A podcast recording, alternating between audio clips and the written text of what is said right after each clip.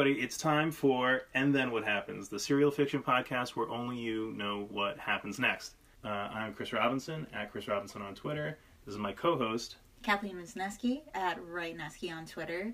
And you are the listeners. You know what happens next because you are also the writers. Correct. Uh, and if you are uh, super excited and can't wait to contribute, you want to hit and then what happens dot com. There's the contact form. Uh, fill out your information. Send it in to us. We'll pick the best one. We'll get in touch with you and work out, you know, how you want to be credited and all that. And we're off. If you have any questions about the show, want to tell us something that isn't, um, you know, the next installment, you can just email us rather than use the, the contact form on the uh, on the website. To email us, use and then what happens podcast at gmail dot com. It's it's that simple. Speaking of submissions, uh, today we have another first. Last week we had our first ever second submitted um, uh, writing submission, mm-hmm. Christopher Irving. Um, thanks, thanks to Chris. Uh, today, our big first is an, an, an extra X chromosome. As our our first submission by a, a woman writer. That's right, a woman. Yeah, yeah, we love that. So this is three weeks in a row of a big first. That's following right. on the heels of Hernan Guardera's first ever, first ever. Correct. We don't want to forget Hernan. We don't want to forget Chris, and we don't want to forget uh, Christina C. Now this is this is uh, interesting. Christina, uh, who's a friend of mine, uh, preferred to have a little bit of mystery here, and that's fine. That's totally on the table. We don't have to tell anybody about none of this, except that it's a podcast, so people will hear about it. So, she is Christina C.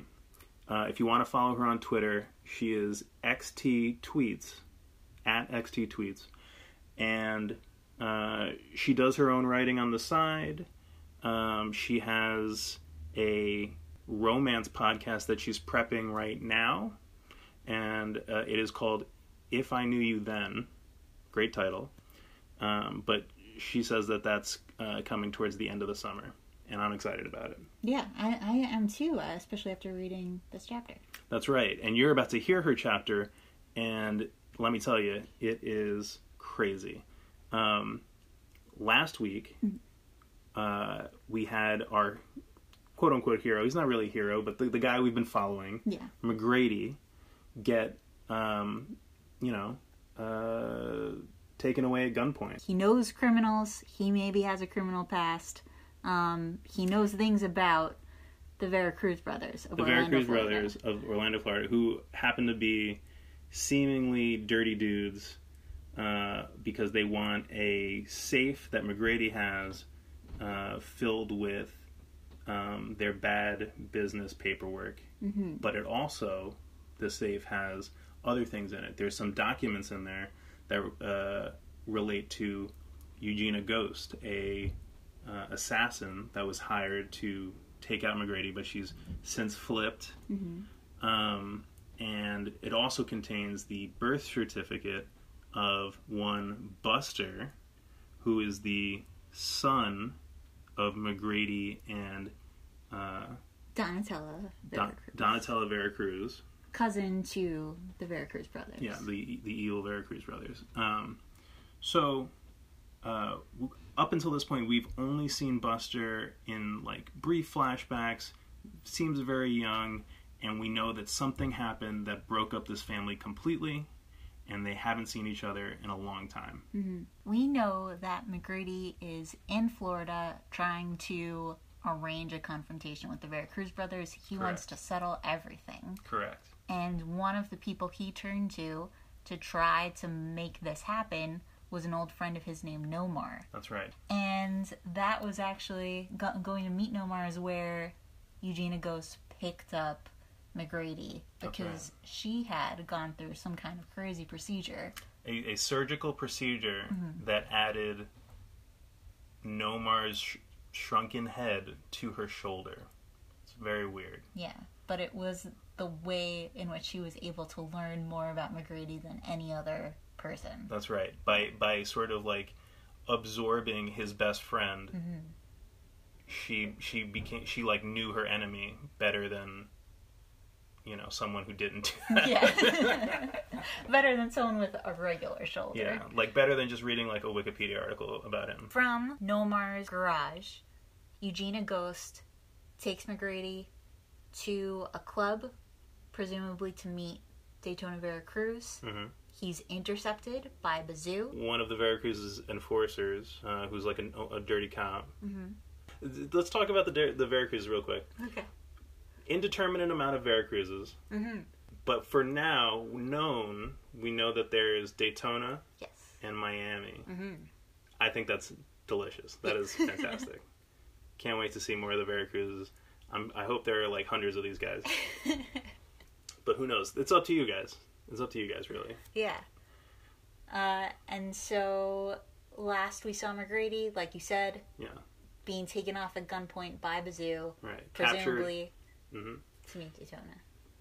Presumably to go to, to to be offered up to Daytona, probably killed. I don't know. It doesn't seem good. No. It's supposition on my part. Mm. And so then we leave off with Eugenia running out to McGrady's Cobra. Yeah, McGrady has a, an awesome muscle car, a Cobra. So then the only question that remains... And then what happens? There it is.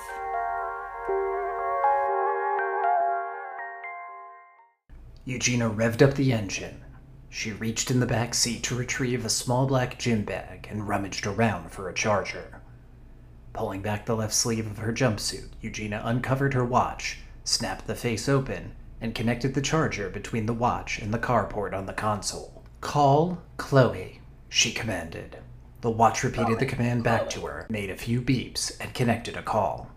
A few ringing tones passed by until an upbeat voice greeted her on the other end. "Getting a call from someone named Ghost in the middle of the night is very fitting for where I am right now," Chloe said sarcastically. "Well, where are you?" Chloe shifted her cell phone and gun to her other hand. She walked through a circle of hostages in black tie attire, all gagged and tied in the middle of a ballroom marble floor. She made her way to a set of large doors that stretched from floor to ceiling and cracked one open. She stepped outside and took a deep breath of fresh air. "Italy, a castle feels haunted as hell." She slid her red-headed wig off and threw it over the balcony ledge. "Remodeled bank?" Eugenia asked. "Private residence. A socialite had a party and we ended up making it a hostage situation. Tons of precious stones." "Nice. Where's Buster?" "Oh, he doesn't go by Buster anymore. He wants to be called Lamont." Chloe looked back towards the ballroom. Lamont was waving a few of his team members to stay in place and keep watch on the hostages. He then locked eyes with Chloe and made his way to the balcony to be with her. "How pretentious, but I get it," Eugenia grimaced. "I'm looking at him right now." "Why? What's up?" Chloe's brow furrowed. Lamont furrowed his back and held his hand up to his ear to inquire who she was on the phone with. "Ghost," she mouthed to him. "They have McGrady," Eugenia said. Just as Chloe's heart sunk at the words that came out of Eugenia's mouth, Lamont wrapped his arms around her waist and kissed her neck. "Tell Ghost I said hi," he whispered before he proceeded to kiss her cheek and neck again. She stopped him, grabbed his chin, and kissed him square on the lips. It was in that moment that she knew things would never be the same between them. Of all the cons and bank robberies they pulled across Europe, nothing would ever prepare them for having to go back and face the past they ran away from. They would either do something that would make them stronger and more inseparable than ever, or die trying. "We'll be good to go soon," Lamont said before sneaking one last kiss and making his way back to the hostages. Chloe stared after him as he enjoyed his last night of ignorant bliss. She thought about the first con they pulled in Greece after abandoning their friends and family back in Florida, completely broke and no place to live. Then a bank in Keynes they robbed that made Buster want to change his name to Lamont. While the apple didn't fall far from the tree, Lamont was much happier as a Eurocon and thief than tangled in the secrets, lies, and crime with his family back in Florida. "Chloe, Yeah, Chloe said distantly. Are you going to tell him? Of course, I'm just going to let him get some sleep first. What time is it over there again? Eugenia sighed. Chloe broke her gaze on Lamont and looked out over the balcony across the courtyard. The sun was beginning to rise. She could see a pack of wolves lined up on the horizon. I don't know, but it's dawn. We've been up all night. Is it everything you hoped for? Chloe looked back at Lamont, who was lifting a sack full of precious stones and jewelry onto his shoulder. She waved her gun towards a man that was still wearing what appeared to be an extravagantly priced watch. Lamont winked at her and nodded. He gave Tall, Dark, and Handsome a run for its money. So much more, she sighed. I'll try to get us on an afternoon flight. He's not a fan of the teleport pods yet. Think you'll have everything ready? Eugenia's silence made Chloe focus more intently on their conversation.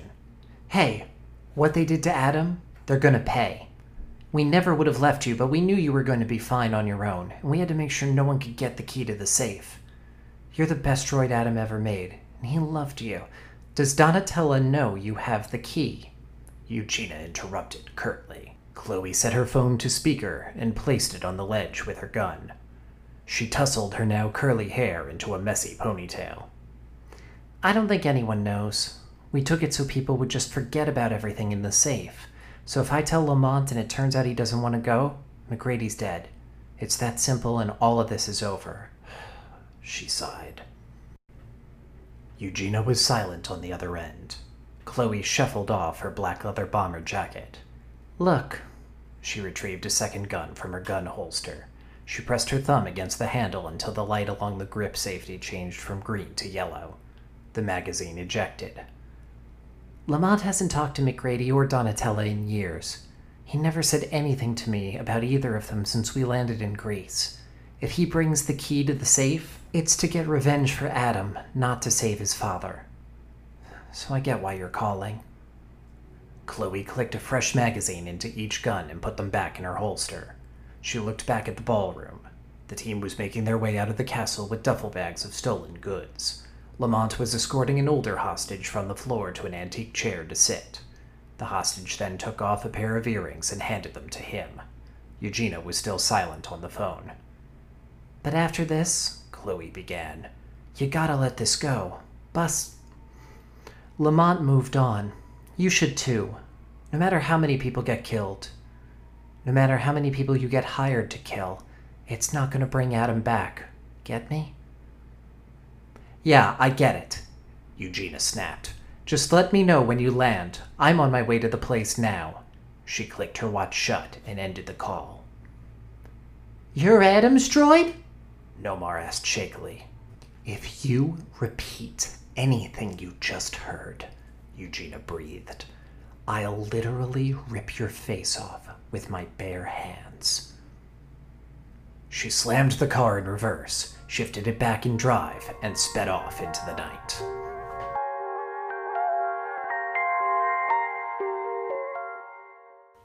Man, that was a crazy one.